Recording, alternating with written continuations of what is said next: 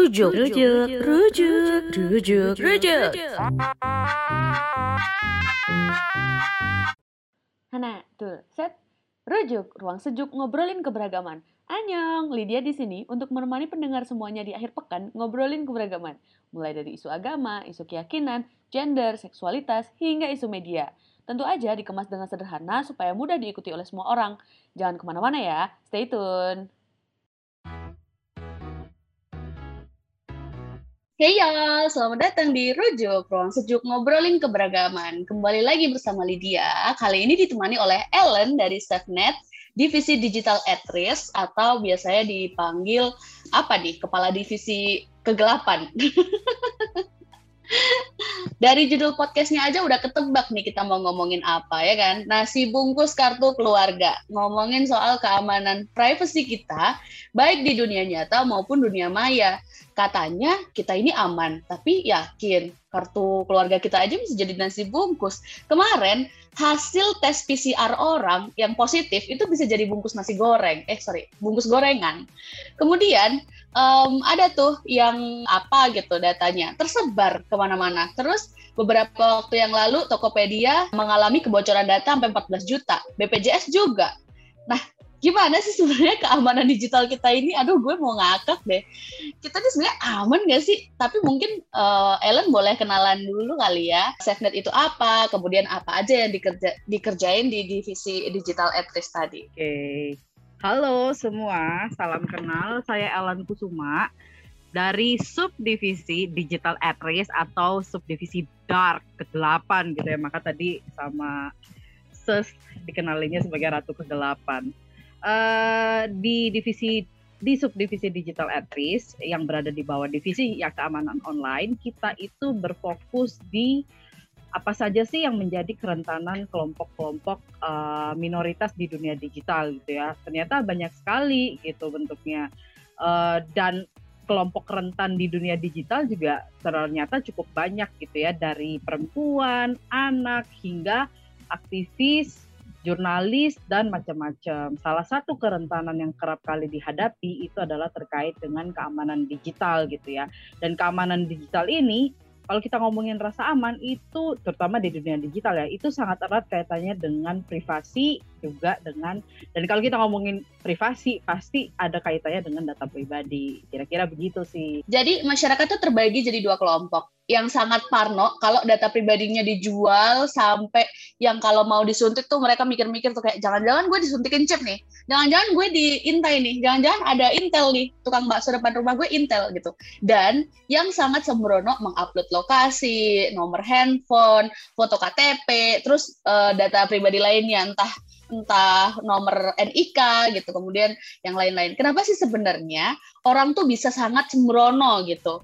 Dan biasanya yang sangat sembrono nih ini bukan maksudnya gue uh, merendahkan satu daerah atau bagaimana ya. Biasanya orang-orang yang uh, tinggalnya di daerah pedesaan atau di, da di daerah luar Jabodetabek lah gitu. Sebenarnya kalau kita ngomong perilaku gitu ya perilaku aman di dunia digital nyaris semuanya kayaknya itu kita belum aware dengan atau belum sadar gitu ya dengan situasi keamanan digital gitu.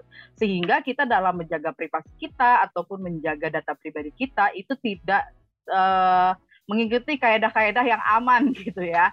Contohnya tadi udah disebutin tuh uh, kalau ngupload foto, ngupload lokasi sekalian gitu ya. Padahal kalau kita ngupload lokasi ada bahaya-bahaya tertentu yang mungkin mengincar kita atau itu bisa menjadi celah untuk orang melakukan tindak kekerasan kepada kita baik kekerasan online ataupun yang sekarang juga marak dibicarain ya adalah kekerasan berbasis gender online gitu.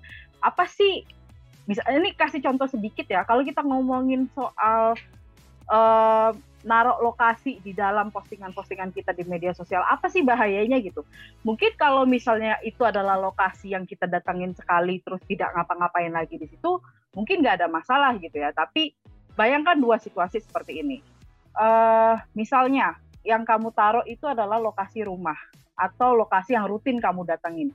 Entah lokasi kerja, lokasi sekolah, lokasi kuliah, lokasi kursus, dan segala macam. Jika saya sebagai seorang orang yang ingin berniat jahat gitu ya, ada orang lain yang ingin berniat jahat pada kamu, dia dengan mudah akan bisa memetakan, oh dia itu tiap hari Jumat, karena kamu postingan rutin gitu ya, dia itu tiap hari Jumat ternyata ada kursus di sini. Biasanya jam segini, abis itu ngapain dan ngapain gitu.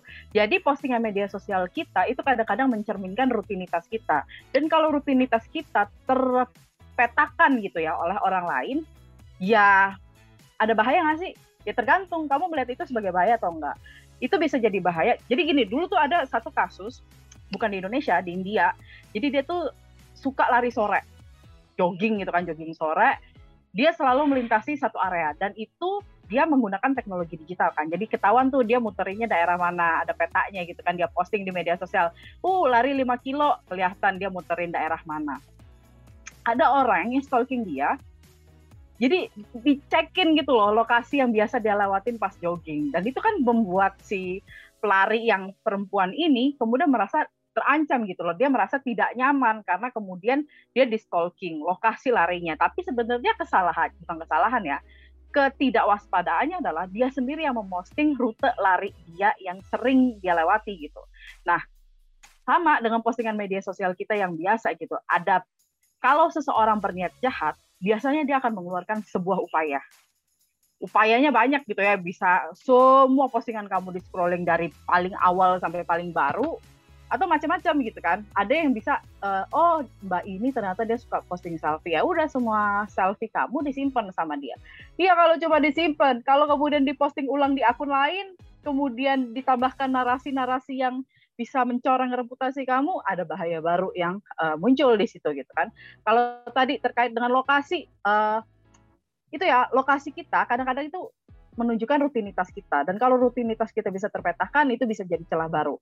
Atau kalau misalnya lokasinya itu adalah lokasi real time di mana kamu berada. Kan beberapa fitur media sosial itu memang menyediakan uh, postingan yang biasanya itu membuat kita ingin posting real time gitu loh. Wah, sekarang lagi berada di lokasi misalnya lokasi wisata tertentu gitu ya, lokasi wisata A karena lagi buka gitu. Kalau ternyata ada orang yang lagi stalking kamu gitu, dia bisa langsung nyamperin kamu. Karena kamu ngasih tahu kamu saat itu juga berada di lokasi yang oleh si pelaku, oh gue bisa nih datang ke sini karena dia lagi ada di sini. Gue bisa pepet dia nih karena dia lagi di lokasi itu gitu. Jadi kadang-kadang memetakan informasi bukan memetakan memosting informasi yang sederhana aja yang bagi kita mungkin harmless gitu ya itu uh, bisa ternyata membawa celah resiko bahaya tersendiri gitu buat kita apa pun infonya apalagi kalau nomor ya sekarang kan hmm. um, dari mungkin ini SMS yang harmless banget ya menurut uh, kita gitu harmless banget terus kemudian juga nggak um, ada dampaknya juga di hidup kita selain menu-menu di inbox gitu kan. Tapi dari gue nggak tahu deh sejak ada handphone kali ya yang ada SMS dukun, SMS pinjaman uang, itu kan yang nawarin uang, terus kemudian pesugihan halal yang kayak gitu gitu kan sebenarnya selain pertama itu mungkin orang ada yang jatuh gitu dalam jebakan itu gitu kan. Sebenarnya apa sih SMS SMS itu tuh uh, menyerangnya dari mana sih? Apakah hanya kayak uh, cuma mengganggu doang gitu. Atau ada resiko yang lain sebenarnya yang menanti kita. Kalau kita uh, kepancing nih sama SMS SMS yang klik link ini uh, supaya kamu bisa dapat kuota 30 giga gitu dari pemerintah misalnya. Menggiurkan ya dapat kuota gratis saat-saat ini gitu. Sehingga kadang-kadang kita main aduh bisa dapat kuota ini asalkan isi formulir ini. Padahal di formulir yang diserahkan uh, yang yang diminta kita untuk ngisi itu ternyata minta banyak data pribadi kita itu juga membawa bahaya lain gitu ya. Tapi balik lagi uh, pertanyaan sederhana, SMS SMS SMS SMS spamming kayak gitu tuh datangnya dari mana sih? Satu kita harus ingat data kita itu bisa jadi bukan bisa jadi data kita itu kan saling terhubung ya satu sama lain. Baik saat kita posting sekarang, misalnya nomor handphone, nomor handphone kita tuh kan terhubung dengan data-data pribadi kita yang lain. Misalnya apa? Kakak KTP. Kenapa? Karena kalau kita mau bikin atau mau punya nomor baru kan kita harus registrasi dulu kan. Dan saat registrasi itu kita perlu memasukkan misalnya info KTP kita atau NIK KTP dan NIK sama ya atau info kakak kita. Nah, info terkait KTP dan kakak kita itu kan sebenarnya terhubung dengan banyak informasi lainnya ya. Kayak misalnya NIK. NIK itu kan digunakan untuk banyak hal, terutama terkait dengan administrasi yang resmi gitu ya. Misalnya untuk transaksi perbankan, misalnya untuk apa daftar pekerjaan gitu ya, ketika kita mengirimkan uh, eh, CV kita biasa diminta juga KTP dan segala macam. Nah karena data kita ini saling terhubung dan tercecer ke mana-mana, yang mana kadang-kadang kita tuh nggak ngeh bahwa data kita itu sudah beredar ke mana-mana. Inilah yang membuat kemudian data yang sudah beredar ke mana-mana itu bisa dikumpulkan oleh pihak-pihak yang tidak, yang bisa jadi gitu ya punya niat untuk mensalahgunakan. Nah, bagaimana sih cara data-data itu terkumpul selain dari data yang saling terhubung gitu ya dari satu data tertentu bisa um, bisa dia kemudian mencari data kita yang lainnya. Yang kedua, tercecernya itu adalah di situasi-situasi yang mungkin kita tidak duga gitu. Misalnya ketika kita datang ke satu acara, kita diminta uh, mengisi daftar presensi gitu ya, daftar kehadiran. Nah, saat mengisi daftar kehadiran itu kita ngisi nama, nomor handphone kita, alamat email kita, bahkan kadang-kadang uh, domisilinya ada di mana gitu kan, plus tanda tangan juga. Nah, di sisi lain kita nggak aware bahwa data itu ternyata penting, di sisi pihak panitia juga nggak aware gitu loh kalau data data yang sudah diminta dari para peserta itu harus dijaga baik-baik makanya kemudian banyak kan nerima kertas-kertas yang udah nggak penting gitu tapi berisi data atau informasi orang lain gitu nah ini jadi ada dua situasi yang menunjukkan bahwa kita sebagai pemilik datanya juga nggak sadar bahwa kita harus menjaga data kita baik-baik sama dari sisi pe, apa pengoleksi data atau peminta data gitu ya yang juga tidak aware bagaimana harus uh, mengelola dengan aman data-data pribadi dari orang lain. Jadi situasinya serumit itu gitu loh. Dan kita kan mengisi daftar presensi itu kan bukan sekali dua kali kan. Kita mengirimkan informasi kita ke orang lain itu kan bukan baru baru kemarin sore gitu. Kita udah menggunakan teknologi digital tuh udah lama gitu kan. Kita udah punya banyak jejak digital. Dan jejak digital itu ya termasuk data-data pribadi kita kalau sudah tersebar, sudah dikoleksi sama orang lain, dia akan menjadi kumpulan data yang yang pihak penjahat tuh nggak peduli lu siapa, yang penting dia punya nomor handphone lu misalnya, dia kalau mereka ngumpulin nomor handphone ya, ya udah nanti mereka kalau mau spamming gitu kan, spamming itu ngeblas aja SMS ke seluruh nomor yang mereka punya. Nanti isi isi SMS blast yang spamming itu biasanya uh, ada unsur mengiming-imingi sesuatu. Tadi kan contohnya menang hadiah apalah berapa berapa ratus juta gitu kan atau menang kuota gratis segala macam gitu terus nanti kita akan dikasih link nah link ini biasanya kalau misalnya diklik menunjukkan beberapa hal. Salah satunya kalau diklik berarti menunjukkan oh nomor ini aktif. Masih digunakan oleh seseorang. Yang kedua biasanya kalau kita sudah klik link tersebut akan diarahkan ke satu website. Website ya udah pasti website bodongan karena kan ini SMS spamming kan ya. Kalau misalnya dia uh, pengumuman resmi itu kan pasti udah ada tuh judulnya kan. Misalnya kalau dikirim dari Telkomsel kan pasti di atas itu bukan nomor handphone orang lain, tapi langsung nama Telkomsel sendiri yang muncul di SMS. Nah, biasanya website yang link yang dikasih itu menuju ke satu website yang isinya bisa jadi beberapa hal, yaitu satu virus atau malware, uh, atau adware gitu ya. Jadi dia semacam iklan-iklan yang banyak. Jadi kalau kita klik-klik-klik segala macam itu bisa menginstal langsung aplikasi yang mengintai kita atau yang bisa mengambil data-data kita. Yang kedua, kadang-kadang website yang dikirimkan itu adalah website yang meminta kita untuk memasukkan username atau password tertentu gitu kan. Nah kalau kita masukin data itu, udah jelas itu informasi kita akan digunakan untuk melakukan penipuan lain gitu. Misalnya uh, dia minta dia minta nama akun atau nama apa rekening bank gitu kan beserta PIN gitu misalnya ya nggak berapa lama kemudian pasti namanya ATM kita udah habis gitu ya di, di, di, di, dicuri sama orang tersebut kan dia udah berhasil mendapatkan data dan sebenarnya bentuknya tuh nggak cuma SMS gitu loh kan kadang-kadang kita terima ya telepon ada banyak modus kan kayak uh, anak ibu kecelakaan, kita butuh uang dan segala macam dan segala macam kan. Atau nanti mereka akan bilang, ya kita akan uh, butuh nomor PIN-nya atau kode OTP yang dikirimkan ke Bapak dan Ibu sekalian. Nah, itu sebenarnya cara mereka untuk bisa uh, mencuri data pribadi seseorang gitu. Tadi ya, dengan membuat kita panik atau dengan membuat kita senang sehingga kita tidak bisa berpikir jernih, terus ya udah iya iya aja kita menyerahkan informasi kita. Itu sih. kalau ngomongin soal tagging lokasi, gue baru inget nih, kalau kita tuh sekarang pengguna Drive atau penyimpanan awan gitu kan, Cloud Drive gitu kan. Nah, banyak banget nih orang yang uh, mengupload uh, entah scan ijazah, scan kakak, scan tanah, kemudian uh, mereka juga saling bertukar data melalui uh, cloud gitu. Sebenarnya uh, seberapa jauh sih uh, data pribadi kita aman gitu di situ, atau sebenarnya malah nggak aman sama sekali?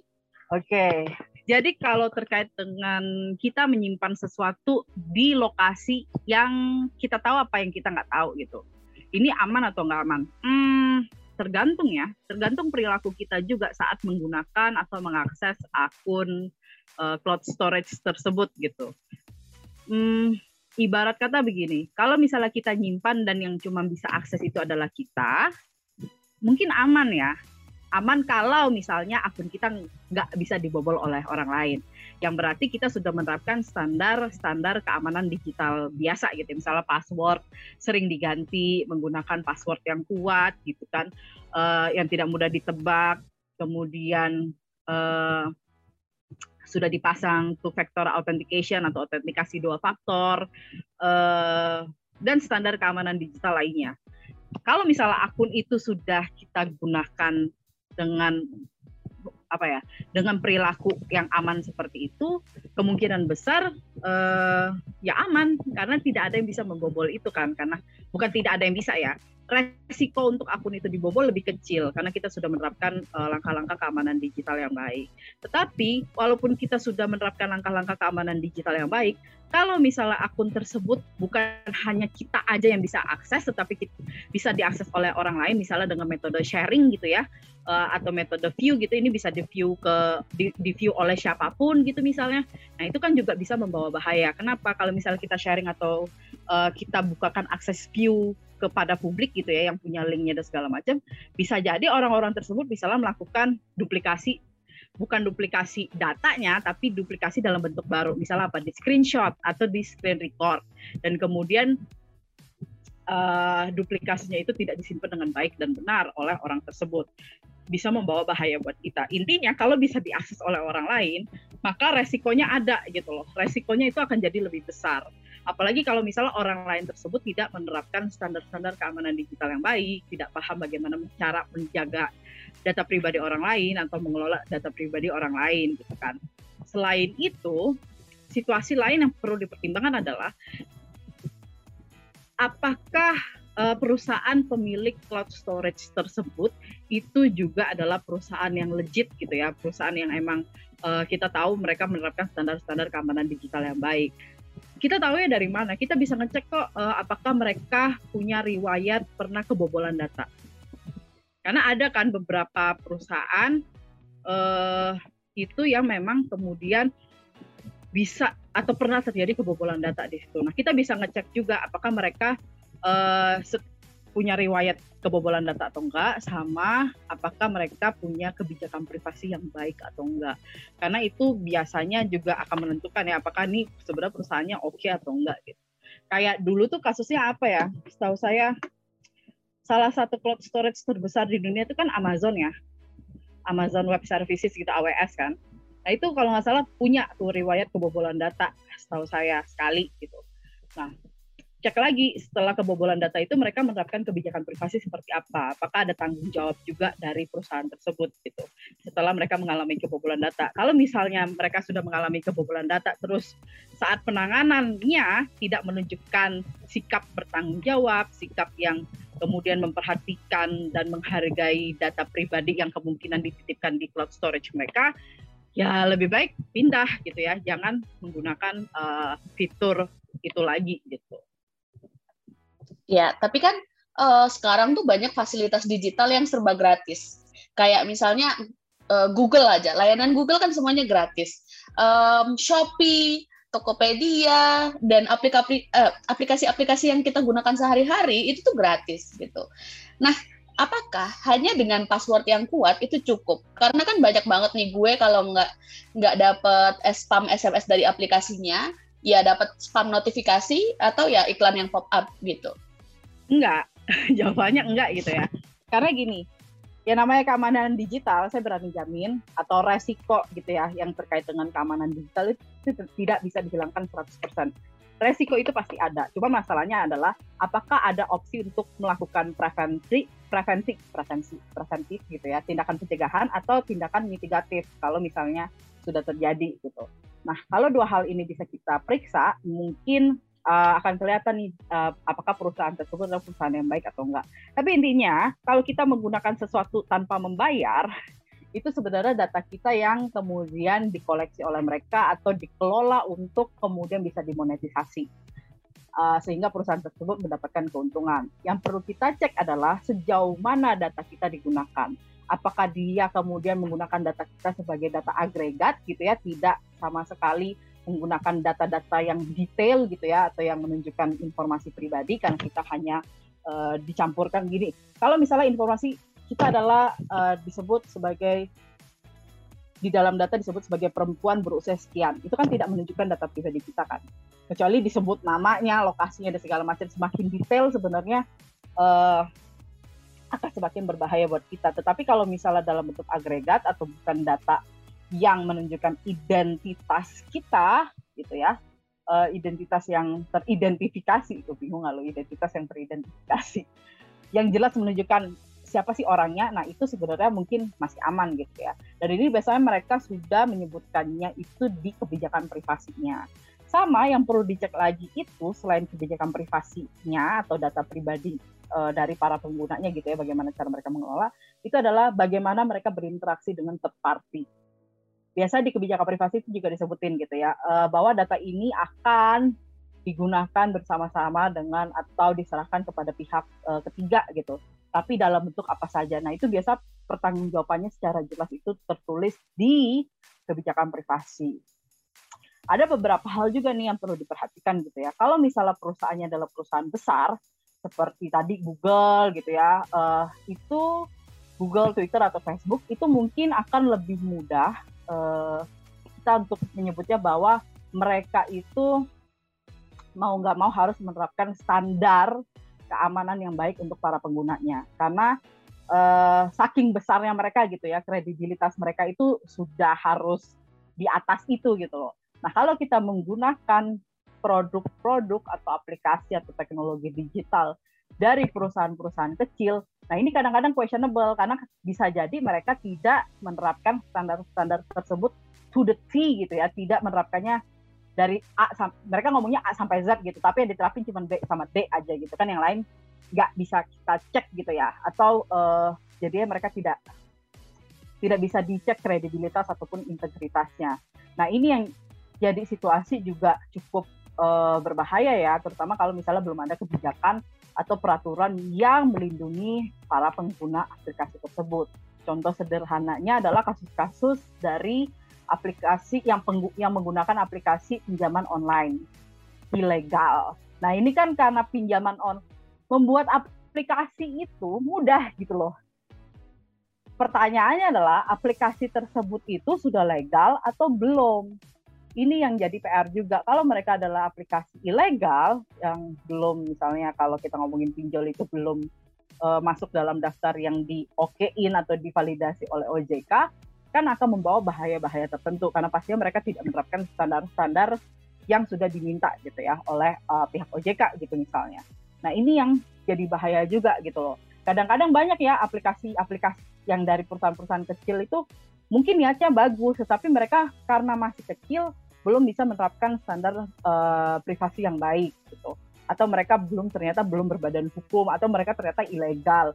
Atau mereka yang uh, yang nggak punya kebijakan privasi gitu loh karena mereka nggak merasa itu penting. Itu yang jadi situasi yang berbahaya juga gitu loh. Walaupun perusahaan besar bukan berarti mereka sepenuhnya uh, memperhatikan kebutuhan dari para penggunanya ya kebutuhan keamanan data pribadi dari para penggunanya juga gitu. Tapi mereka lebih bisa dimintai pertanggungjawabannya intinya itu. Oke, okay. karena gue uh, di 2019 kalau nggak salah, gue tuh pernah ditelepon katanya mereka partneran sama Gojek, eh sorry sama Grab untuk uh, gue datang ke survei uh, kepuasan pelanggan gitu. gue tanya dari perusahaan mana kami dari perusahaan survei ini gitu gue lupa namanya tapi uh, oh dapat kontak saya dari mana? Dari grabnya gitu. Apakah uh, sebenarnya perusahaan itu boleh membagikan uh, data kita ke pihak ketiga? Ta ini kan tanpa seizin gue ya? Atau gue yang nggak baca ininya sih nggak baca apa namanya uh, apa yang sebelum kita install itu? Uh, oh ya inform consent kemudian uh, term and condition itu juga kan? Bagaimana sebenarnya sejauh mana uh, perusahaan itu bisa menggunakan data kita? Balik lagi ya, sebenarnya harusnya itu sudah tercatat di kebijakan privasinya tuh, Lid. Uh, kayak contohnya nih, gue baru ya dari bank. Ini tuh mereka ngasih tahu akhirnya, Mbak Ellen, kita akan ada survei kepuasan nasabah, gitu ya. Nanti yang menelepon adalah nomor sekian dan nomor sekian dari PT ini gitu. Berarti kan mereka outsource kan dari pihak ketiga dong untuk yang melakukan survei ini. Nah, tapi bagusnya praktek dari bank ini adalah mereka ngasih tahu dulu gitu. Jadi saya terinformasikan gitu kan. Nah, konsen itu ya harus gitu. Kita harus terinformasikan dengan baik, bukan hanya dari pihak perusahaan menyediakan kebijakan privasi, tetapi tidak memperhatikan bahwa kebijakan privasi mereka kemungkinan tidak diketahui oleh para penggunanya. Karena kalau kita ngomongin pengguna teknologi digital gitu ya, nggak semua orang kan memiliki pemahaman yang sama gitu. Literasi digital itu masih jadi PR yang besar di Indonesia. Jadi sebenarnya harus ada kerja ekstra dari para penyelenggara uh, sistem elektronik ya kalau kita mau pakai bahasa kominfo gitu ya untuk bisa menyampaikan juga atau mensosialisasikan kebijakan privasi mereka juga sehingga yang namanya konsumen ataupun pengguna dari sistem elektronik ataupun perangkat digital ataupun teknologi digital apalah you name it gitu ya itu juga paham gitu loh data mereka itu sebenarnya digunakan untuk apa nah ini kan yang kita lihat baru-baru ini aja kemudian hal ini tuh dipraktekkan secara luas di nggak cuma di Indonesia ya, tetapi di luar negeri juga, apalagi di luar negeri, terutama di Eropa, sejak ada GDPR atau General Data Protection Regulation gitu kan, yang mema yang memastikan bahwa segala macam uh, aksi yang kita lakukan ataupun yang dilakukan atas data kita di berbagai macam uh, sistem elektronik kita teknologi digital digunakan itu ya kita paham situasinya seperti apa Nah di Indonesia PR yang masih besar itu adalah terkait dengan konsen ini, bagaimana menerapkan konsen, uh, inform konsen terutama ya konsen yang terinformasikan kepada para penggunanya. Ini PR yang menurutku harus juga dikerjakan uh, oleh para penyelenggara sistem elektronik tersebut gitu. Di, bisa dimengerti sih, berarti memang harusnya ada notifikasi ya, dan mungkin karena itu tiga tahun yang lalu uh, perusahaan belum se-aware itu gitu. Tapi seharusnya sudah gitu. Dengan uh, sebesar Grab gitu. Tapi um, selain itu gadget kan sekarang udah semakin canggih ya. Dan ada yang menggunakan voice recognition uh, sidik jari face recognition juga gitu. Yang sekarang tuh kita bahkan bahkan nih gue nggak uh, gue pengguna Apple kebetulan um, gue bisa membuka kunci dengan uh, sekali swipe dengan face recognition padahal gue pakai masker. Memang sih syaratnya harus menggunakan Apple Watch gitu kan. Tapi uh, itu berarti kan menunjukkan bahwa sekarang ini sangat mudah gitu. Uh, kita membuka uh, gembok handphone kita yang dulu kita harus pakai uh, ini dulu nih uh, handphone gue yang lama itu hanya pakai password uh, yang titut titut titut gitu angka atau huruf gitu. Nah uh, apakah ini betul-betul memudahkan kita karena nggak perlu mengetik password dan orang nggak tahu password kita gitu?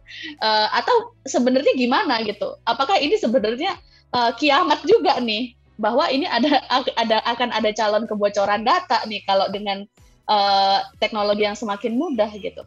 Pertama yang harus kita pahami prinsip keamanan digital yang awal itu adalah semakin kita nyaman menggunakan satu teknologi digital, itu sebenarnya ada sisi keamanan kita yang uh, bercelah gitu ya. Ada ada resiko untuk keamanan digital kita. Kenapa? Kayak yang tadi dibilang sama Liti ya, oh menggunakan handphone sekarang mudah sekali gitu ya, uh, dan nyaman gitu kan. Terutama dari aspek mau buka lock screen aja kita cukup nempel jari handphone kebuka yang ternyata mudah kan mudah itu dalam artian gini kita melakukannya cuma satu tindakan, nempelin jari ke tempat uh, yang membaca sidik jari tersebut. Yang kedua, hemat waktu. Kita nggak perlu untuk membuka handphone itu ngangkat tangan dulu, mencet, mencet, mencet, baru kebuka. Karena itu kan text time ya. Berapa tindakan tuh kita ngangkat handphone ke wajah, baru kita masukin password, atau kita masukin pin, atau kita bikin pola gitu ya, pola kunci uh, yang kita gunakan gitu. Yang mereka kasih adalah kemudahan, kemudahan dari sisi aksi yang kita uh, ambil cuma satu kali gitu ya cuma tempel yang kedua waktu. Nggak habis waktu itu paling dalam setengah detik gitu ya udah kebuka gitu gadget kita. Dan yang ketiga aman dong. Kenapa? Karena itu sidik jari. Sidik jari kan nggak bisa diduplikasi. Ya tapi itu tanda tanya gitu loh. Apakah benar nggak bisa diduplikasi? Kalau dia sudah berupa data pasti akan mudah diduplikasi. Data digital itu salah satu karakteristiknya adalah mudah diduplikasi. Apa pun datanya, gitu ya. Uh, itu satu. Jadi kalau misalnya kita menggunakan sidik jari, otomatis sidik jari tersebut sudah menjadi data. Dan data itu kalau bisa dengan mudah diduplikasi oleh orang lain dan kita nggak tahu itu sebenarnya datanya disimpan di mana, apakah di gadgetnya atau kemudian disimpannya di cloud storage tertentu yang terhubung dengan akun kita, itu kan akan membawa bahaya baru gitu loh. Kalau ternyata itu bisa dibobol oleh orang lain. Dan situasi lainnya, uh, misalnya kita berada dalam situasi tidak sadarkan diri gitu ya, terus handphone kita dipegang oleh orang lain yang ternyata punya niat jahat uh, kepada diri kita gitu. Dia bisa dengan mudah dong mengakses sidik jari kita. Ya enggak lah, kan ke sidik jari cuma satu, nggak bisa diduplikasi. Kayak kalau kamunya nggak sadar, lagi pingsan apa digebukin gitu ya sampai nggak sadarkan diri atau lagi tidur atau lagi mabok apa pun lah uh, situasinya. Kalau dia bisa megang handphone kamu dan dia tahu kamu pakai jari yang mana untuk buka handphone kamu semudah itu dia bisa melakukannya gitu loh. Karena yang ada pengaman lain kamu cuma menggunakan sidik jari gitu kan.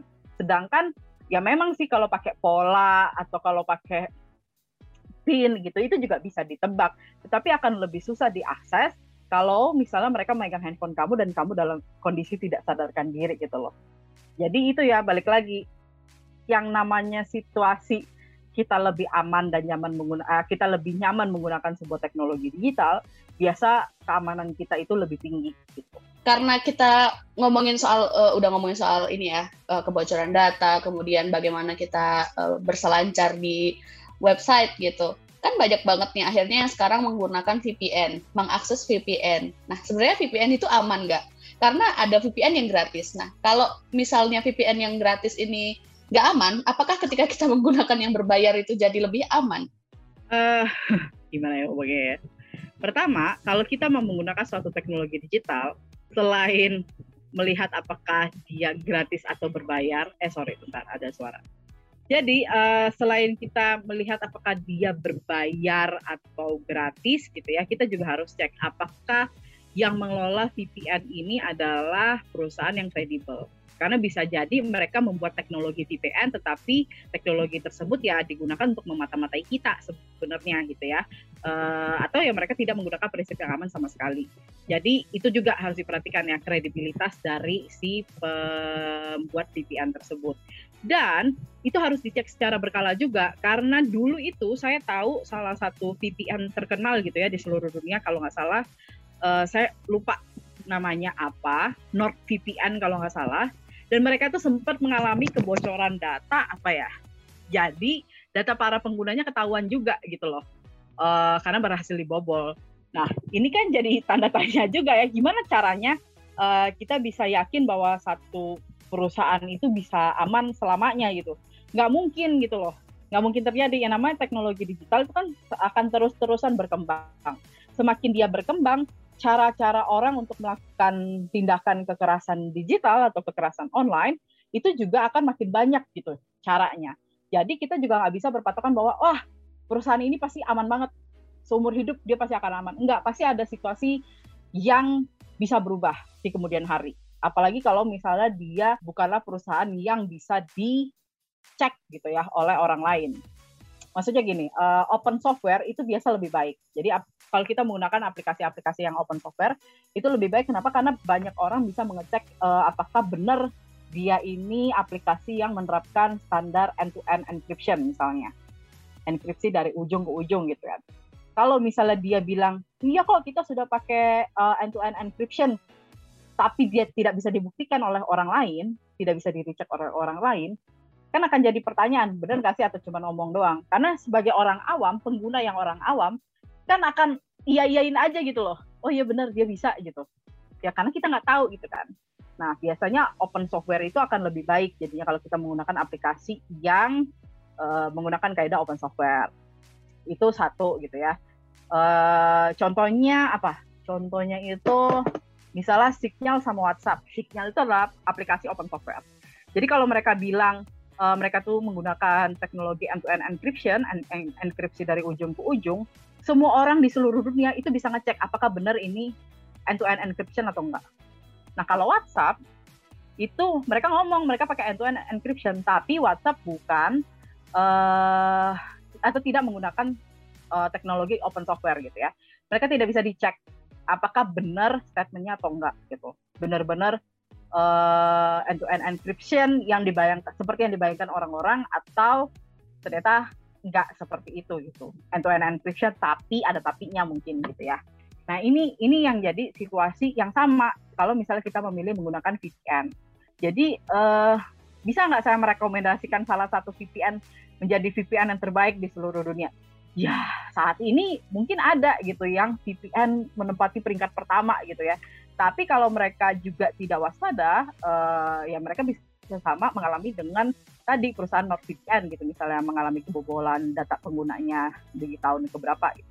Nah ini juga tadi pertanyaannya kan berbayar atau yang gratis? Ya berbayar sebenarnya pasti akan lebih aman karena pasti ada fitur-fitur tertentu atau fitur-fitur lebih yang ditawarkan gitu kan kalau kita menggunakan uh, eh, VPN yang berbayar dibanding tidak berbayar. Tetapi menurutku pembicaranya harus lebih jauh dari berbayar atau tidak berbayar. Tadi ya, misalnya apakah perusahaannya kredibel, punya riwayat atau punya riwayat kebobolan data atau enggak, terus bagaimana mereka menanggapi uh, kebobolan data tersebut gitu ya, kebijakan privasi yang mereka terapkan itu seperti apa. Itu juga sih. Jadi saat kita menggunakan sebuah teknologi digital, itu baiknya itu kita nggak cuma mengonsumsi, tetapi kita juga berinteraksi dengan berbagai macam peraturan yang mereka buat gitu loh, berbagai macam kebijakan privasi yang mereka buat juga, karena pasti selalu berubah. Uh, gue tuh, uh, lo nonton startup kan, drakor startup. ya di startup itu kan uh, pernah tuh mereka ada adegan di mana enam uh, dosan abis dari abis dari Amerika balik ke Korea terus menyelamatkan uh, apa namanya perusahaannya yang perempuan itu gue lupa namanya. Nah itu kan ada yang apa namanya ada yang um, entah entah entah malware entah virus gitu kan yang bisa menghapus file kemudian merusak sistem operasi perangkat uh, dan ini kan biasanya orang kan ya udahlah gue pakai antivirus gitu. Tapi ini sebenarnya pertanyaannya dua gitu. Apakah cukup pakai antivirus gitu? Itu yang pertama. Kedua, bagaimana caranya ketika kita sudah nggak pakai antivirus tapi cuma diancam-ancam aja gitu. Uh, bagaimana kita memastikannya bahwa oh ternyata perangkat kita ini bersih gitu. Dari uh, ternyata kita cuma di teror aja gitu. Halo saya uh, sudah mengirim virus ke uh, ke laptop Anda dalam waktu 30 menit. Kalau Anda tidak mengirim uang uh, laptop Anda akan hancur gitu. Dan kita kan nggak tahu ada orang nyimpen apa di laptopnya gitu. Kalau gue mungkin gue uh, yang penting adalah uh, perangkat apa file-file kerja gue gitu misalnya. Uh, kita nggak tahu misalnya uh, orang menyimpan uh, film porno atau uh, intimate image mereka gitu misalnya yang kayak gitu. Jadi sebenarnya apa tadi antivirus ya antivirus itu cara yang cukup baik ya untuk kita bisa mengecek apakah sebenarnya perangkat kita itu terkontaminasi virus atau malware atau yang lain-lain. Tetapi saat kita menggunakan antivirus atau anti malware dan segala macam itu, kita juga harus memastikan bahwa aplikasi yang kita gunakan atau software yang kita gunakan itu adalah yang paling up to date lebih bagus tadi juga ya kalau misalnya bisa berbayar karena biasa berbayar akan ada fitur-fitur yang lebih gitu kan dibanding yang gratis memang. Make sure itu harus up to date dulu sih karena kalau misalnya dia nggak up to date kan virus selalu ada yang baru, malware selalu ada versi barunya gitu. Ya sama aja gitu ya, antivirus juga selalu ada versi barunya supaya mereka makin tahu oh apa sih virus-virus terkini atau malware yang terkini. Jadi itu yang harus dilakukan sih utamanya gitu ya. Tetapi kalau misalnya kita tidak bisa percaya sama antivirus, ke manakah kita bisa uh, percaya juga gitu ya? Ya sebenarnya uh, kita harus mencari juga apakah di sekitar kita ada orang yang memahami masalah yang kita hadapi gitu ya. Misalnya dari sisi IT gitu atau dari sisi keamanan digital gitu ya. Salah satunya mungkin bisa kalau mau ngecek gitu ya bisa lapor ke tim trace-nya SafeNet gitu. Karena di situ ada tim yang, mengurusi gitu ya, atau mencari tahu apakah secara teknis ini serangan digital seperti ini tuh mungkin terjadi atau enggak gitu. Jadi bisa juga mengonsultasikan situasi kamu kepada pihak-pihak yang memang sudah kredibel di situ gitu. Tetapi hati-hati juga gitu ya, kita harus saat kita berkonsultasi sama pihak lain, kita tuh juga harus memahami apakah mereka punya kebijakan privasi yang baik atau enggak gitu. Karena bisa jadi mereka menyediakan jasa konsultasi, tetapi ternyata uh, mereka tidak menerapkan standar ataupun kaidah keamanan digital yang baik ya. Ada satu situasi, bukan satu situasi, sebenarnya banyak ya, saya sudah sering menemukan juga nih di media sosial gitu ya. Promosi, saya promosi jasa hapus akun orang. Nah itu berbayar gitu. Tetapi kadang-kadang saat kita misalnya siapa ya mungkin namanya uh, Leon gitu anggaplah. Anggaplah ada orang yang menjual jasa hapus akun namanya Leon. Terus si Leon ini ngomongnya gini oh bisa kita bisa hapus uh, akun orang yang kamu minta tapi minta KTP kamu ya untuk uh, melakukan penghapusan seperti itu. Nah ini kan berbahaya ya karena bisa jadi mereka benar gitu bisa menghapus akun yang kamu minta untuk dihapus itu. Tetapi kamu harus menggadaikan KTP kamu kepada mereka lebih kurangnya kan. Kamu harus menyerahkan KTP kamu pada mereka.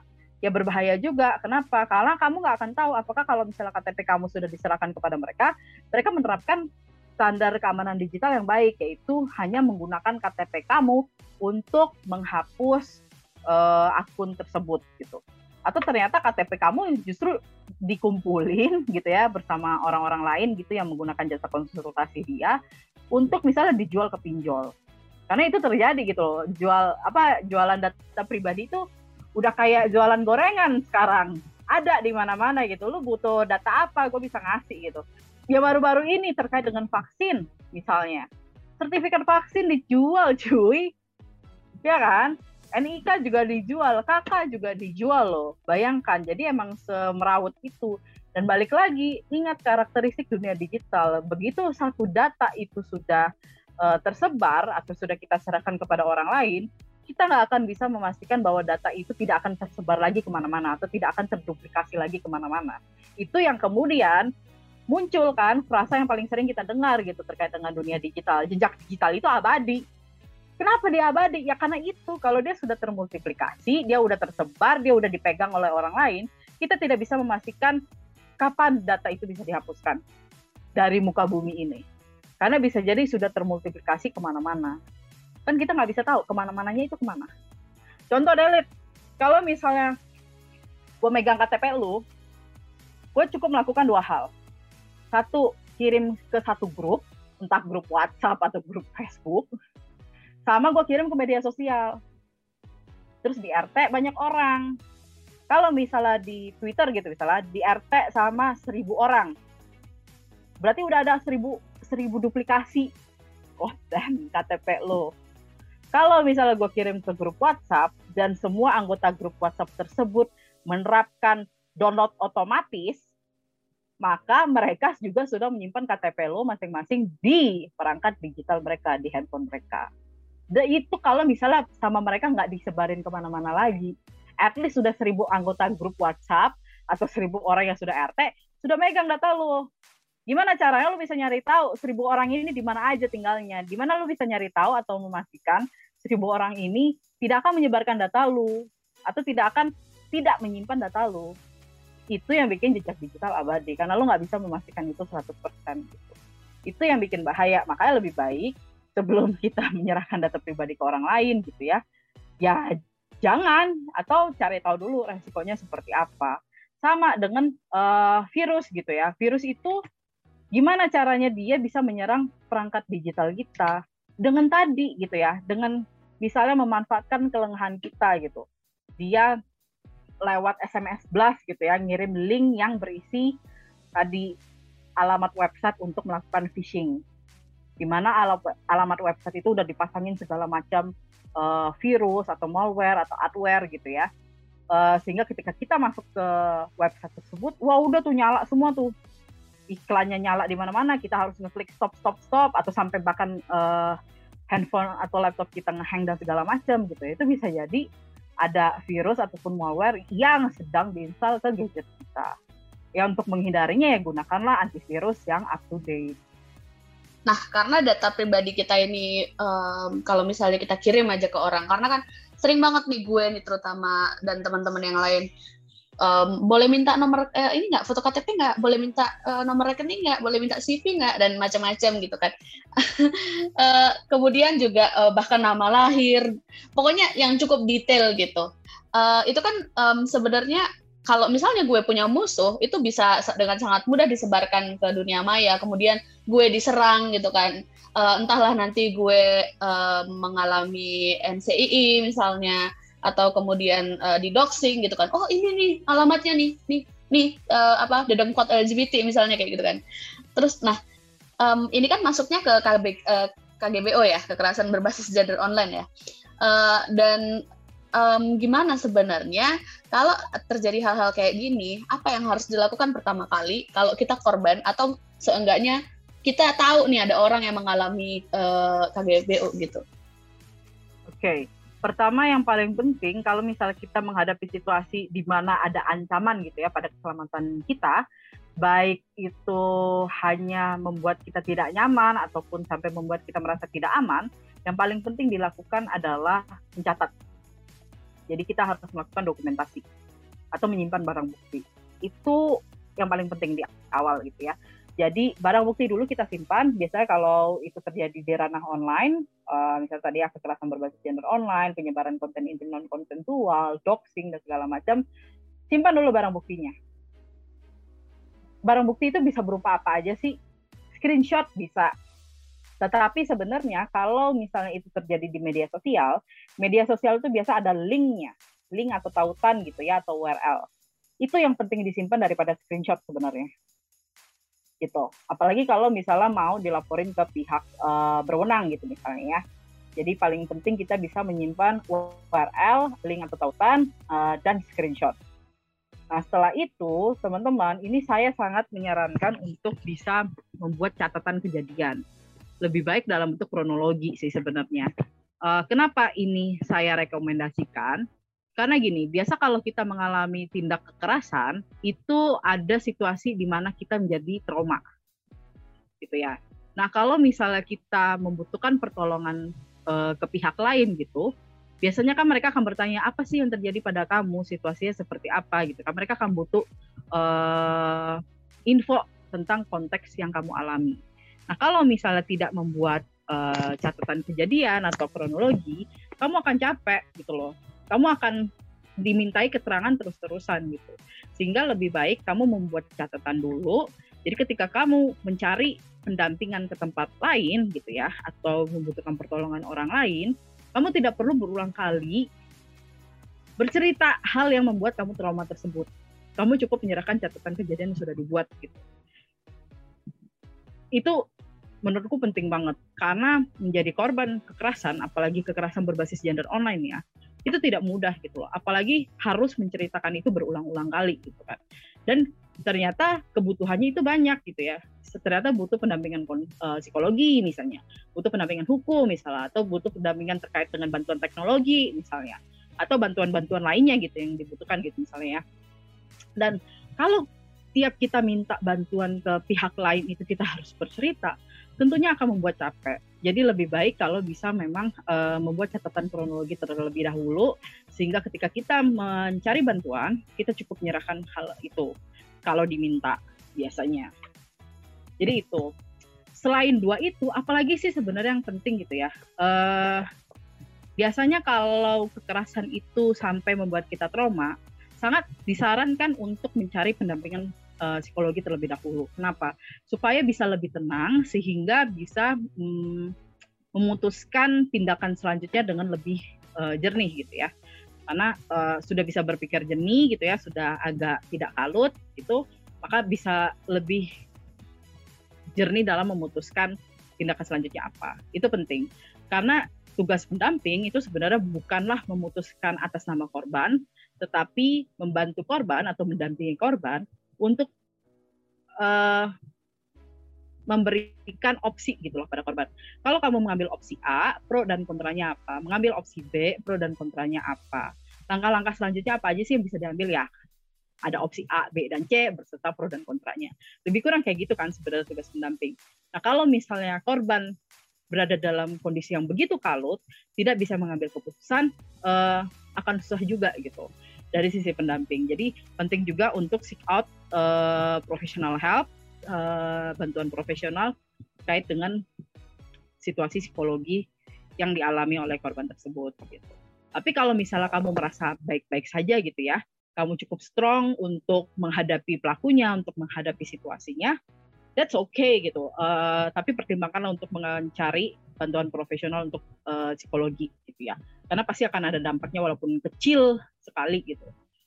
Terus yang bisa dilakukan adalah prioritaskan kebutuhan kamu sebenarnya apa.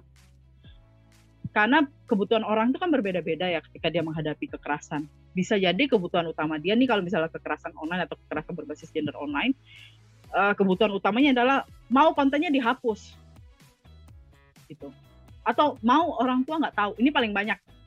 Kalau misalnya ada pendampingan yang masuk gitu ya ke Safenet, terutama ke Awas KBGO kalau di kasus-kasus kekerasan berbasis gender online, setiap ditanya kekhawatiran kamu yang paling besar itu apa, banyak sekali yang menjawab kekhawatiran utamanya adalah uh, takut diketahui oleh orang tua kasusnya. Karena biasanya kasus uh, yang diterima itu adalah kasus-kasus penyebaran konten intim dan konsensual. Dan mereka selalu beranggapan uh, orang tua itu pasti akan menghakimi mereka atau justru uh, mereka takut orang tua sedih gitu ya dengan anaknya menghadapi kasus seperti ini.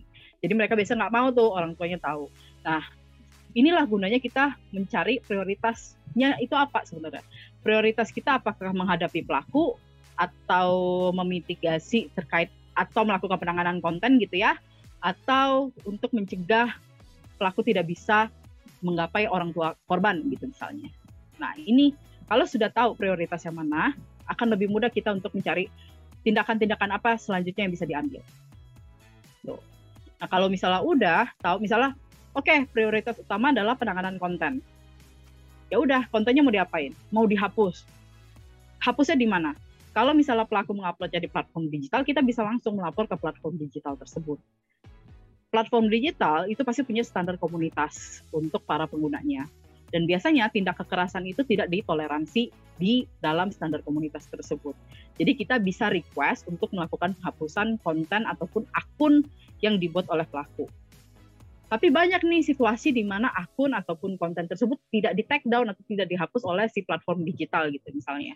Karena mereka melihat, wah oh, ini belum terjadi pelanggaran sama sekali kok, uh, jadi nggak nggak dihapus gitu ya dari sisi platform digitalnya. Nah, kalau misalnya teman-teman butuh eskalasi pelaporan gitu ya, uh, bisa kontak ke kita juga. Terus gue jualan.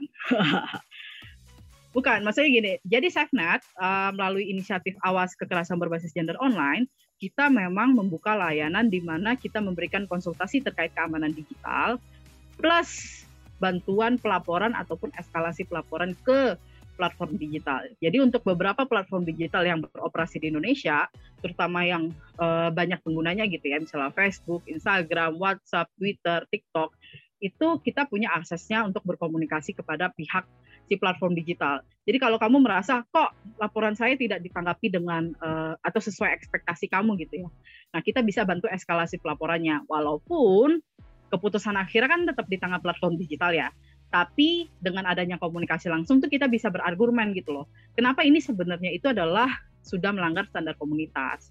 Jadi emang bagusnya dihapus. Jadi bisa bisa seperti itu.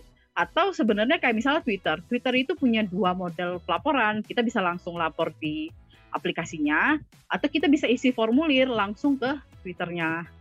Dan di formulir itu biasanya ada bagian di mana kita bisa menjelaskan lebih detail ini sebenarnya kekerasan gitu. Kan kadang-kadang kalau kita lapor langsung kan nggak ada konteks ya. Kita nggak bisa ngasih tahu konteksnya kalau ini kekerasan. Makanya si platform digital bilangnya ah ini tidak melanggar standar komunitas bukan kekerasan gitu ya.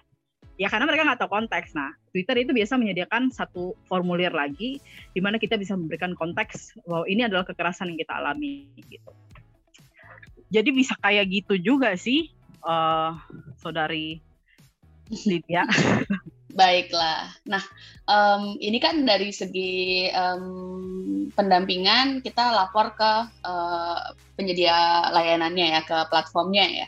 Nah, ketika ada uh, gue sering banget nih menemukan uh, korban yang curhat gitu di medsos gitu kan bahwa oh iya aku diancam fotoku akan disebarkan. Uh, aku gimana ya? Aku ngelapor polisi uh, aku ngelapor polisi nggak bisa karena masih dalam bentuk ancaman gitu dan fotonya belum tersebar. Sementara si pelaku ini merajalela nih dia bisa ngancem si korbannya untuk um, apa namanya gue akan nyamperin orang tua lo misalnya atau gue akan uh, nyebarin ini ke kampus lo, ke tempat kerja lo, atau ke mana pun lah tempat yang penting gitu, atau ke teman-teman lo gitu, yang pokoknya merugikan banget. Ketika kita menjadi korban dari keja uh, kekerasan seksual siber gitu, kita selalu berharap negara nih hadir, melindungi dan mencegah gitu kan. Tapi nggak ada nih undang-undang yang bisa dipakai nih selain UU ITE, UU pencemaran nama baik, UU penipuan, Kemudian yang paling berbahaya UU pornografi itu pun menyerangnya bukan ke pelakunya, ke korbannya gitu. Nah, sebenarnya um, untuk kejahatan-kejahatan siber yang um, non seksual itu itu kan bisa ya di uh, apa namanya diterapkan dengan undang-undang itu. Tapi kalau misalnya dengan uh, kasus-kasus yang kekerasan siber bagaimana? Pertama, sebenarnya agak salah nih kalau misalnya kita bilang nggak ada tuh uh, kalau baru ancaman itu tidak bisa dilaporkan. Sebenarnya bisa dilaporkan gitu ya. Kita punya undang-undang ITE walaupun ada beberapa pasal karet gitu ya yang membuat kita hmm, kok ini malah berpotensi mengkriminalisasi korban, alih-alih melindungi korban gitu ya.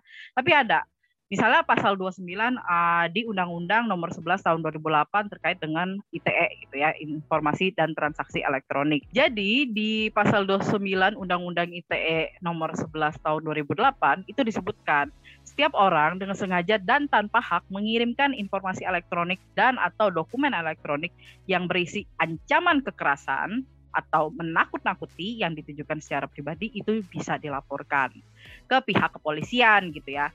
Nah, sebenarnya mungkin kita di antara kita itu banyak yang tidak uh, tidak apa ya, tidak paham hukum gitu ya bisa dibilang. Nah, ini yang penting uh, bagi kita itu untuk mencari pendampingan bantuan hukum karena kita kan awam hukum gitu ya. Kita tidak mengerti hukum itu seperti apa, pasal-pasalnya ada apa saja gitu. Jadi kalau kita nggak mengerti, maka serahkanlah kepada pihak yang lebih ngerti, seperti misalnya lembaga-lembaga bantuan hukum. Nah, kadang-kadang yang membuat uh, korban enggan reach out ke lembaga bantuan hukum itu adalah terkait biaya sebenarnya. Biasanya lembaga bantuan hukum itu justru punya uh, layanan yang bersifat pro bono atau gratis, terutama untuk orang-orang yang memang tidak memiliki uh, ekonomi yang kuat gitu ya. Nah, ini bisa diajukan. Jadi teman-teman jangan ragu kalau misal menghadapi suatu bentuk kekerasan gitu ya, terutama kekerasannya dalam bentuk tindak pidana, karena bisa jadi ya ada kekerasan yang tidak termasuk dalam tindak pidana karena belum ada di undang-undang atau segala macam gitu. Nah, kalau memang dia ada unsur tindak pidananya, ya udah lapor ke lembaga bantuan hukum terdekat atau sekarang kan di masa pandemi ya banyak lembaga bantuan hukum itu membuka konsultasi secara online sehingga tidak perlu cari yang terdekat. Teman-teman bisa coba konsultasi aja terlebih dahulu. Dan kalau misalnya takut dengan biaya ingat uh, lembaga bantuan hukum itu biasa menyediakan layanan yang pro bono juga yang bersifat gratis. Dan itu diatur di undang-undang bantuan hukum uh, ada undang-undang bantuan hukum yang mengatur hal tersebut gitu ya memberikan layanan gratis kepada pihak-pihak uh, yang membutuhkan gitu. Jadi jangan khawatir, reach out aja terlebih dahulu dan konsultasikan pada mereka. Karena kenapa uh, penerapan atau penegakan hukum di Indonesia itu masih uh, implementasinya itu kadang-kadang itu tidak uh, berpihak pada korban gitu ya. Jadi tidak melihat konteks keseluruhan apa yang terjadi sehingga ah kamu kan bikin konten pornografi ya ya udah kamu justru kamu yang kita penjarakan. Biasa ada situasi yang seperti itu. Nah, kalau teman-teman didampingi oleh uh, lembaga bantuan hukum, teman-teman akan lebih mudah untuk melindungi diri karena uh, teman-teman di LBH gitu ya lembaga, lembaga bantuan hukum itu udah lebih paham apa saja yang bisa dilakukan untuk mendorong kasus kamu dan untuk melindungi kamu supaya tidak dikriminalisasi gitu ya oleh misalnya pihak kepolisian yang tidak paham konteksnya. Dan ini juga jadi PR yang berat juga ya. Kenapa? Karena lagi dan lagi dan lagi di media itu kita kerap kali justru mendapatkan uh, berita-berita di mana korban itu makin tidak berdaya ketika berhadapan dengan hukum. Alih-alih korban itu makin dilindungi gitu kan. Berapa kali sih kita menghadapi situasi di publik itu ya yang kita melihat korban kekerasan seksual justru uh, tidak mendapatkan perlindungan semestinya. Contoh yang paling besar lah, siapa yang nggak tahu kasus Ibu Baik Nuril gitu, yang kita harus sampai uh, rally gitu ya, misalnya kita harus sampai membuat petisi lah, uh, membuat campaign untuk bisa membayar dendanya Ibu Nuril yang hampir 500 juta gitu kan didenda oleh pengadilan yang kemudian diokekan oleh si MA gitu Mahkamah Agung. Uh, itu kan sangat kita gregetan ya situasinya Ibu Baik Nuril itu. Jelas dia eh jelas-jelas dia adalah korban pelecehan seksual verbal, tapi dia justru malah tidak bisa dilindungi. Dan ketika Ibu Baik Nuril ingin melaporkan si pelaku gitu ya, si Haji Muslim itu ke pihak kepolisian uh, supaya dia ditangkap gitu ya, nggak ada pasal yang bisa digunakan untuk melindungi Ibu Baik Nuril. Kenapa? Karena kalau misalnya saat itu yang saya tahu ya, Ibu Baik Nuril itu memilih menggunakan pasal pencabulan. Tetapi kemudian laporan dari Ibu Baik Nuril itu ditolak oleh pihak kepolisian. Karena dianggap apa yang dilakukan oleh si Haji Muslim itu bukanlah tindak pencabulan karena nggak ada sentuhan fisik gitu loh. Karena yang terjadi adalah pelecehan verbal. Makin gemes lagi kan yang kayak aduh gimana sih cara melindungi korban kekerasan seksual gitu di di Indonesia gitu seperti apa. Nah, maka dari itu teman-teman, kalau misalnya teman-teman emang menghadapi situasi situasi demikian, jangan takut dan jangan ragu untuk reach out ke lembaga bantuan hukum. Terutama lembaga bantuan hukum yang memang sudah terbukti uh, sering mendampingi kasus-kasus kekerasan uh, seksual atau kasus-kasus kekerasan berbasis gender online apalagi di situasi pandemi mereka pasti membuka layanan online jadi teman-teman bisa mengakses konsultasi tersebut dari mana pun di Indonesia gitu. Jadi bisa bisa itu dulu gitu ya untuk berdiskusi sama hmm, lembaga bantuan hukum. Sama mau nginfoin aja jadi uh, inisiatif awas KBGO itu udah pernah bikin buku panduan terkait dengan pasal-pasal hukum yang bisa digunakan kalau menghadapi situasi penyebaran konten intim non konsensual kan kadang-kadang kita malah dengar ya wah kita yang jadi korban kok malah kita yang bisa dikenakan pasal 27 ayat 1 terkait dengan konten bermuatan melanggar kesusilaan atau dikenakan undang-undang pornografi. Enggak, justru kita bisa dilindungi dengan menggunakan pasal-pasal uh, sesuai dengan apa yang sesuai dengan tindakan yang dilakukan oleh si pelaku. Nah, buku panduan itu bisa diunduh oleh teman-teman di awaskbgo.id slash publikasi bisa dicek di situ. Sekarang aku mau nanya nih, um, karena kita banyak banget ngomongin uh, dari A sampai Z nih, semoga sih memenuhi ini ya, um, uh, memenuhi rasa ingin tahu pendengar gitu. Nah, gue mau nanya soal mitos sama fakta. Mitos atau fakta, suntik vaksin COVID-19 nih, karena konteksnya kita lagi pandemi COVID nih, uh, suntik vaksin itu memasukkan chip ke tubuh kita. Oke, okay um, kalau bener nggak sih kita tuh diintai sama kapitalis dan pemerintah melalui handphone? Karena biasanya kita suka ini nih, suka yang ngebatin, aduh kayaknya gue mau beli uh, beli sepatu atau kita ngomong aja nih sekarang, gue aduh gue mau beli sepatu, tiba-tiba dia nanti muncul tuh iklannya di di handphone kita tuh, bener nggak kita diintai? Diintai itu saya setuju ya, kita pasti diintai sama dari kapitalis ataupun oleh pemerintah. In a way gitu ya. Pasti ada bagian pengintaian tersebut. Tapi apakah pengintaiannya itu legal atau pengintaian yang dilakukan adalah pengintaian ilegal? Nah ini yang harus dicek oleh teman-teman. Kalau misalnya dia unlawful atau ilegal gitu ya ini berarti harus uh, dituntut gitu. Kita harus mencari keadilannya. Nah pengawasan pengawasan atau pengintaian yang legal itu seperti apa? Contohnya nih pengawasan dengan menggunakan CCTV di jalanan publik supaya para pengendara tidak melakukan tindakan-tindakan yang melanggar hukum di ruang publik gitu misalnya nerobos lampu merah dan segala macam lah itu kan ada pemantauan ya Uh, tapi kita nyebutnya pemantauan nih. Kalau pengintaian kesannya diam-diam gitu kan. Kalau diintai pemantauan itu biasanya harusnya uh, lebih lebih terbuka gitu ya.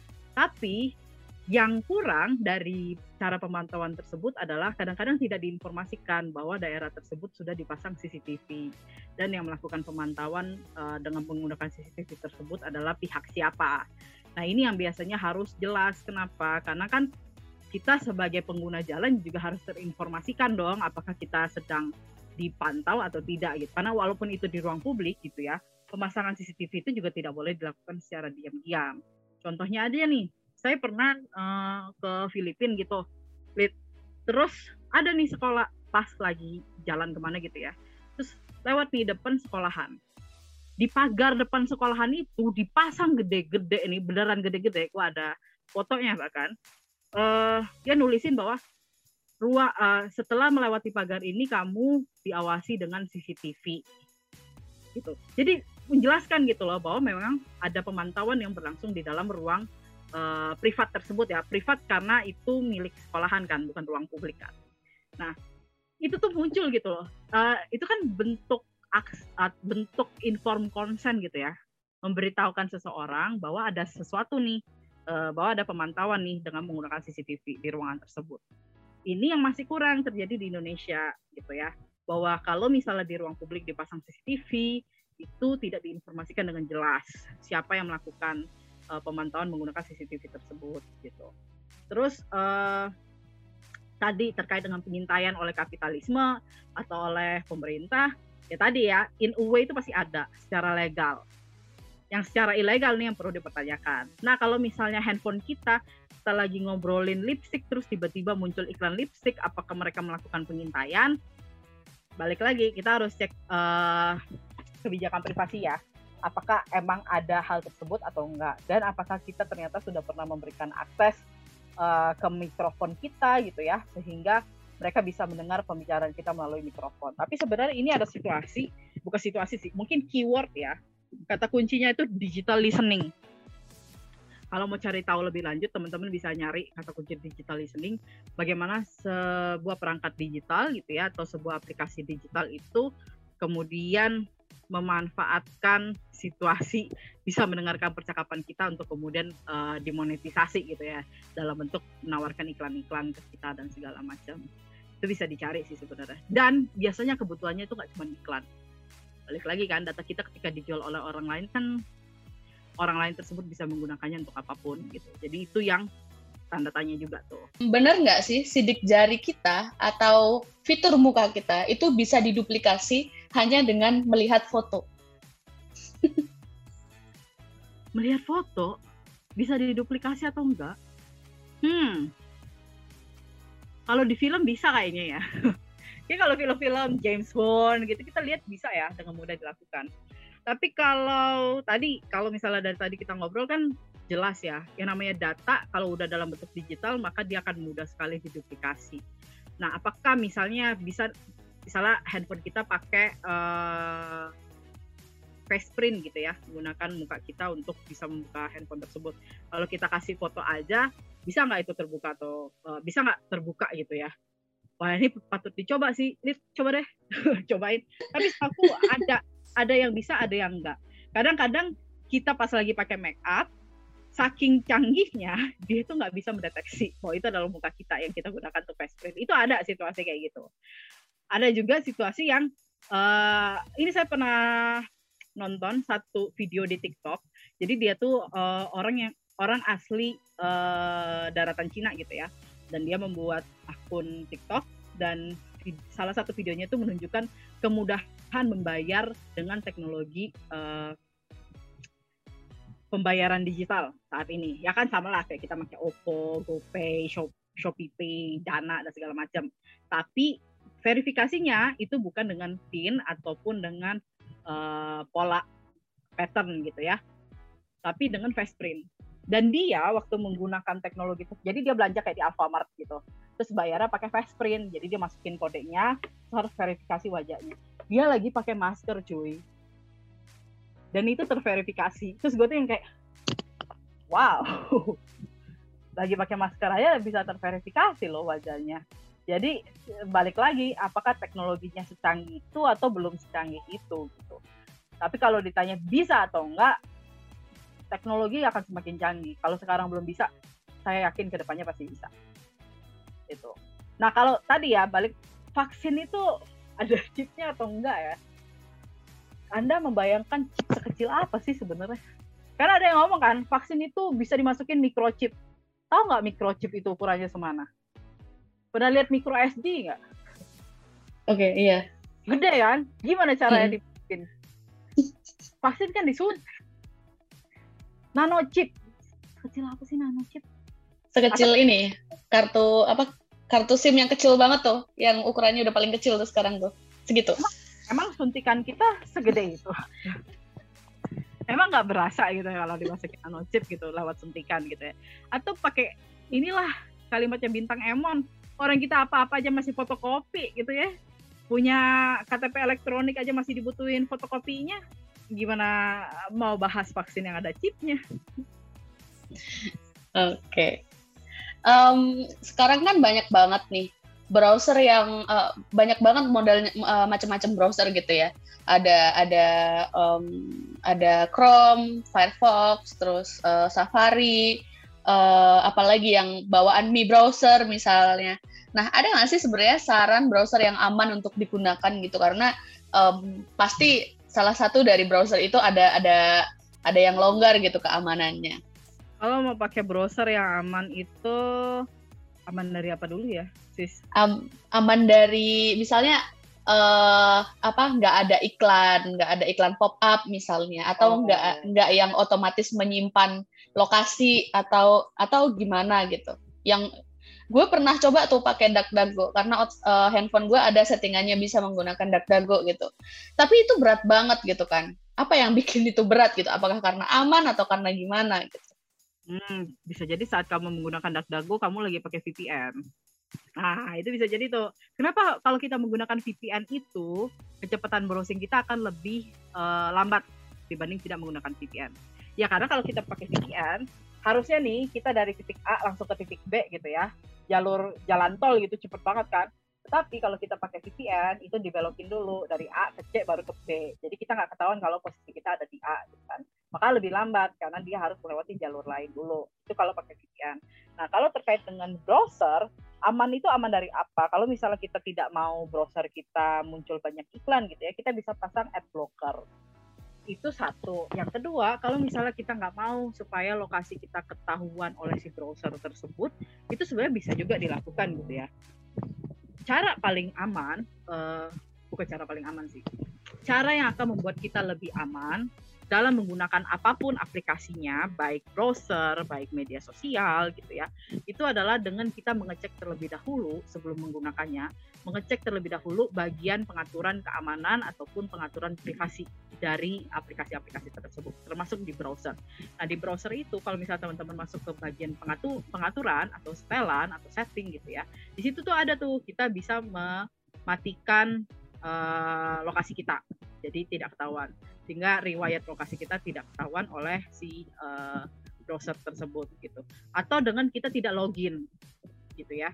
Browser kan kadang-kadang bisa login juga ya. Misalnya kalau browser Chrome itu biasa langsung terintegrasi dengan akun Gmail kita ya kan? Nah itu Google itu kan banyak produknya nggak cuma Gmail ya. Biasa tuh terkoneksi dengan hampir semua produk Google gitu kan. Nah, itu kita bisa melakukan pengubahan pengaturan keamanan kita, uh, privasi kita di uh, akun manajernya. Jadi teman-teman bisa cari namanya itu kalau nggak salah account manager ya google.com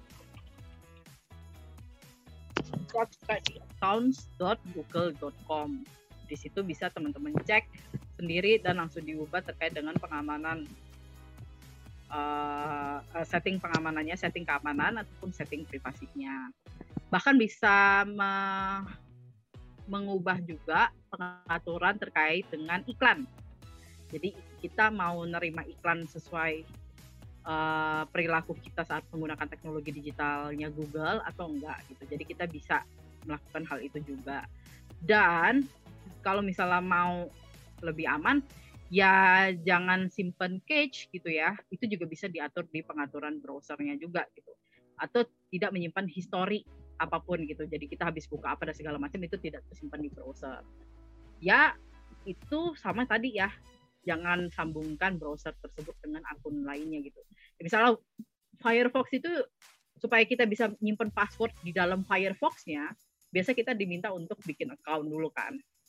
Ya kalau mau lebih aman ya jangan, jangan mengintegrasikan apa pun aplikasi yang kita gunakan dengan aplikasi lainnya gitu gimana tindakan apa yang harus kita lakukan ketika kita sadar bahwa data kita ini ternyata nggak aman gitu. Tadi kan uh, lo udah mention beberapa hal ya, misalnya dengan tidak uh, apa namanya tidak mengintegrasikan gitu dan ngecek pengaturan dasarnya di aplikasi maupun di uh, online-nya gitu. Nah, selain itu apa aja gitu untuk mengamankan? Hmm. Selain itu apa aja untuk mengamankan? Ya itu gini, jangan biasakan bahwa ketika kita sudah mengubah sekali pengaturan keamanan dan privasi kita, terus kita langsung merasa aman seumur hidup. Enggak. Itu harus selalu disesuaikan dengan kebiasaan kita sehari-hari gitu ya. Uh, kalau misalnya dan bahkan penting untuk kita melakukannya secara berkala gitu.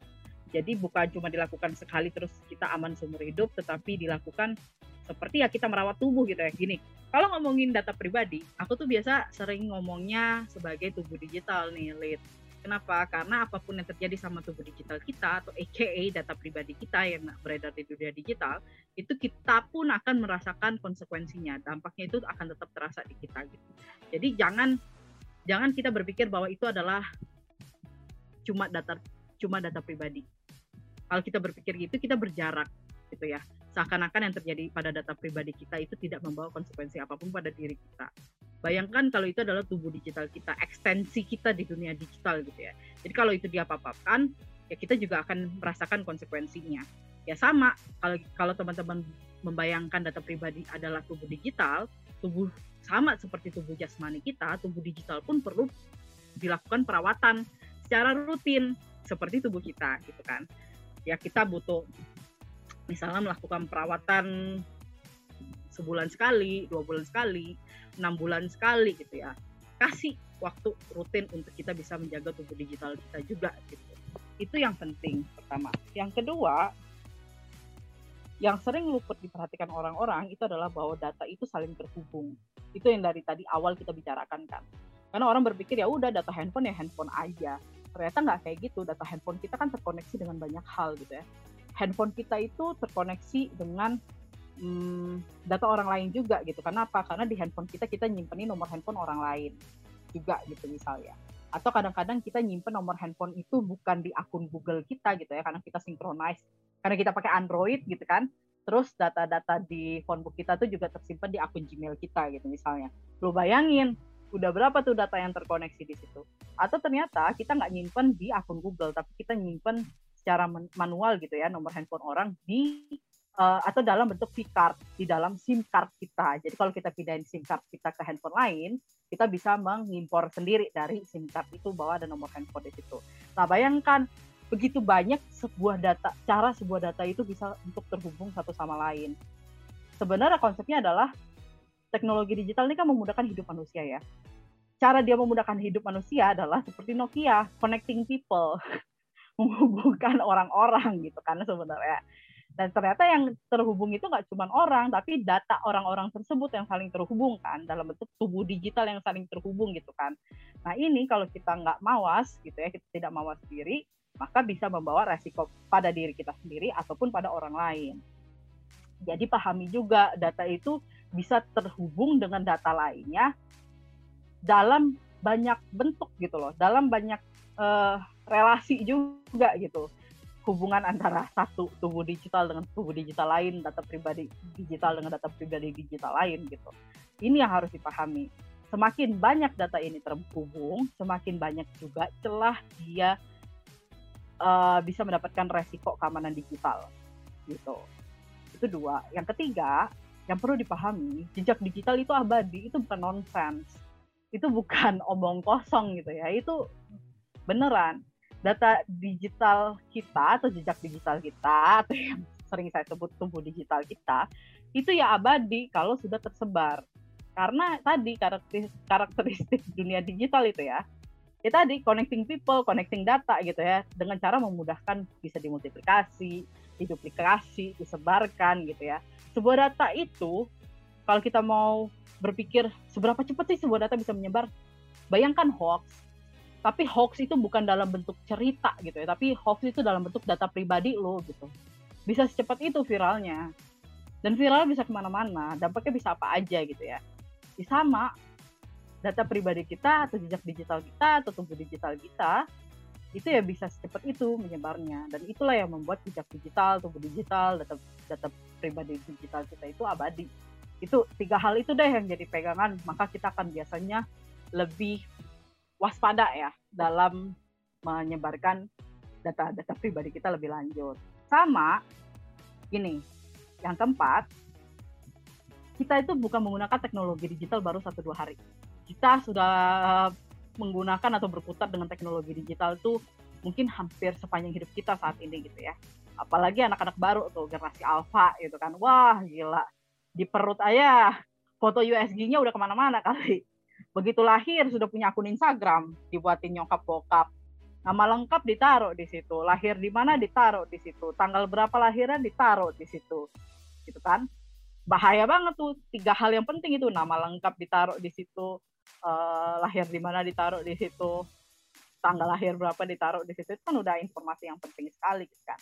Jadi teman-teman lakukanlah pengecekan uh, jejak digital teman-teman. Caranya bisa mudah gitu ya. Misalnya dengan googling lah nama pribadi, nama kita sendiri gitu. Tapi jangan buka di browser yang terkoneksi dengan uh, akun Gmail kita gitu misalnya bukalah di browser yang privat atau mode incognito atau mode penyamaran. Cek di situ. Kalau kita masukin nama lengkap kita muncul apa aja. Karena saya dulu pernah uh, masukin nama sendiri gitu ya. Yang muncul itu nomor handphone. Lihat apa nggak stres gue ngeliat. Buset nomor handphone gue muncul gitu kalau misalnya dicari di Google gitu kan. Bahaya banget gitu. Tapi ternyata itu dari postingan Facebook yang bertahun-tahun silam dan postingan Facebook yang bertahun-tahun silam itu dalam mode atau settingan publik gitu ya. Jadi memang bisa dilihat semua orang. Ya akhirnya dari situ buka lagi lah Facebook, uh, masuk ke postingan tersebut, terus aku hapus. Sehingga tidak bisa lagi di crawling di Google gitu kan. Atau ada beberapa situasi waktu melakukan pelatihan uh, keamanan digital, aku pernah nge-profiling peserta dan salah satu peserta itu adalah ibu-ibu. Jadi aku pilih peserta random gitu ya. Terus uh, ternyata dia adalah seorang ibu-ibu di mana uh, dari googling nama dia aku bisa nemuin nomor handphonenya.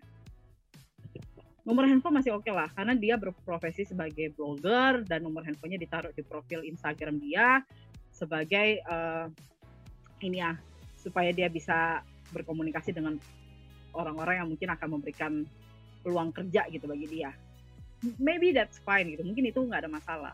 Tapi aku scrolling semua akun Instagramnya muncul anak yang sekolah di mana anaknya usia berapa tahu nggak anaknya usia berapa aku dapat dari mana? Karena ibunya sering ikutan lomba lomba bayi gitu lomba anak kecil gitu lomba dari iklan susu lah iklan apa lah gitu kan. Dibikin kompetisi terus ibunya pasang muka anaknya beserta usianya identitas anaknya gitu.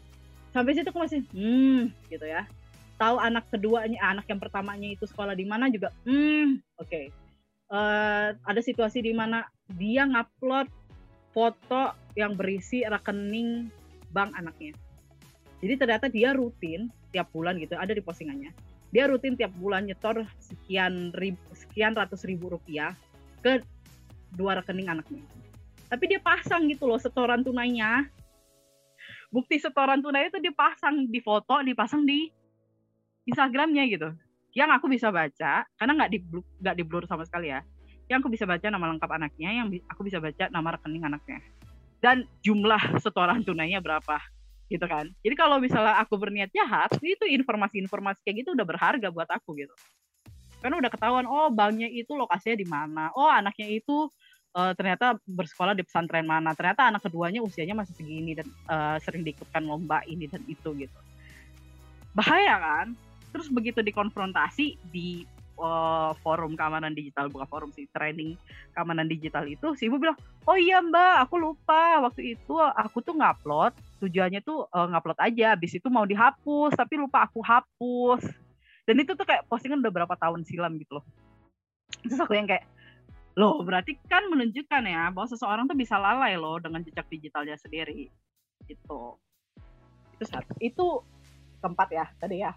Yang kelima ini juga penting tubuh digital kita itu ternyata tidak tidak di bawah kendali kita. Karena tubuh digital kita kan meng, uh, dia tersebarnya kan di mana-mana ya di perangkat digital keras gitu ya hardware atau di perangkat digital lunak software aplikasi dan segala macam dalam bentuk data digital gitu kan.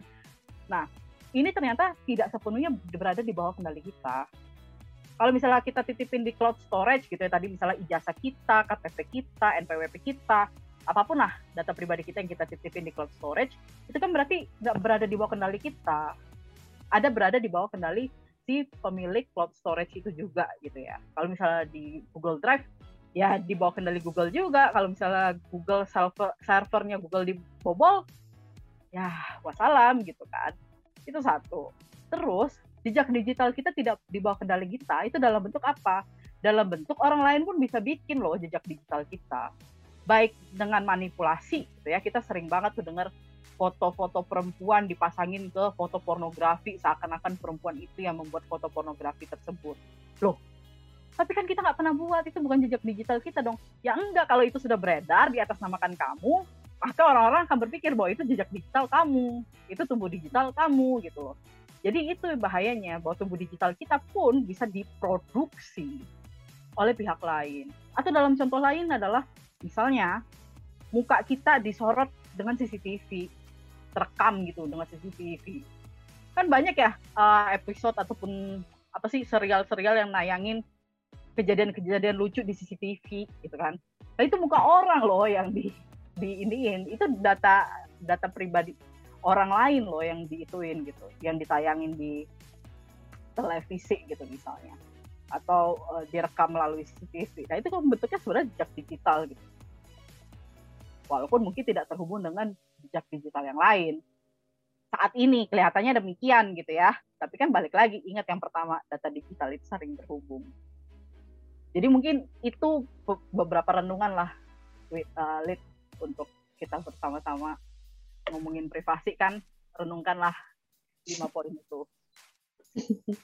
Ya, Iya, gue setuju banget tuh. Karena banyak banget nih orang yang uh, merasa udah aman, tapi ternyata nggak aman-aman banget. Mentang-mentang pakai VPN atau mentang-mentang pakai gadget tertentu misalnya, atau mentang-mentang pakai premium gitu kan. Orang merasa sudah enggak lah, gue aman gitu. Enggak sih, lo cuma bayar korporat aja kalau kayak begitu, ya kan.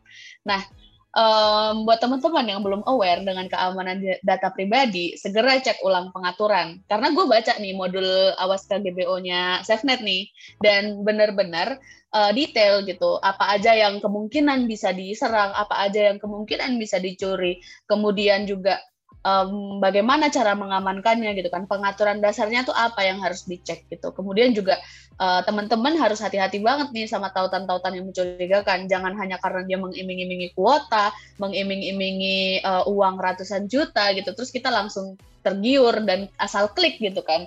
Terus begitu udah kena langsung panik gitu. Ya uh, hati-hati aja sih kalau dari aku ya kesannya dan dari Ellen tentunya dari uh, awal sampai akhir itu isinya adalah sebuah reminder untuk teman-teman uh, terus melindungi data pribadinya. Begitu. Thank you Ellen sudah mau ngobrol dengan Rujuk. Semoga bermanfaat.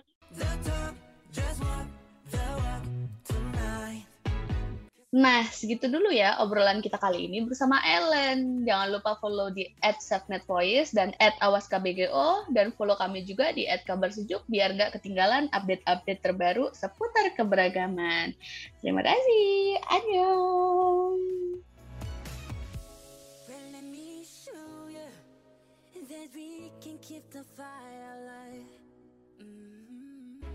Cause you're say one more time.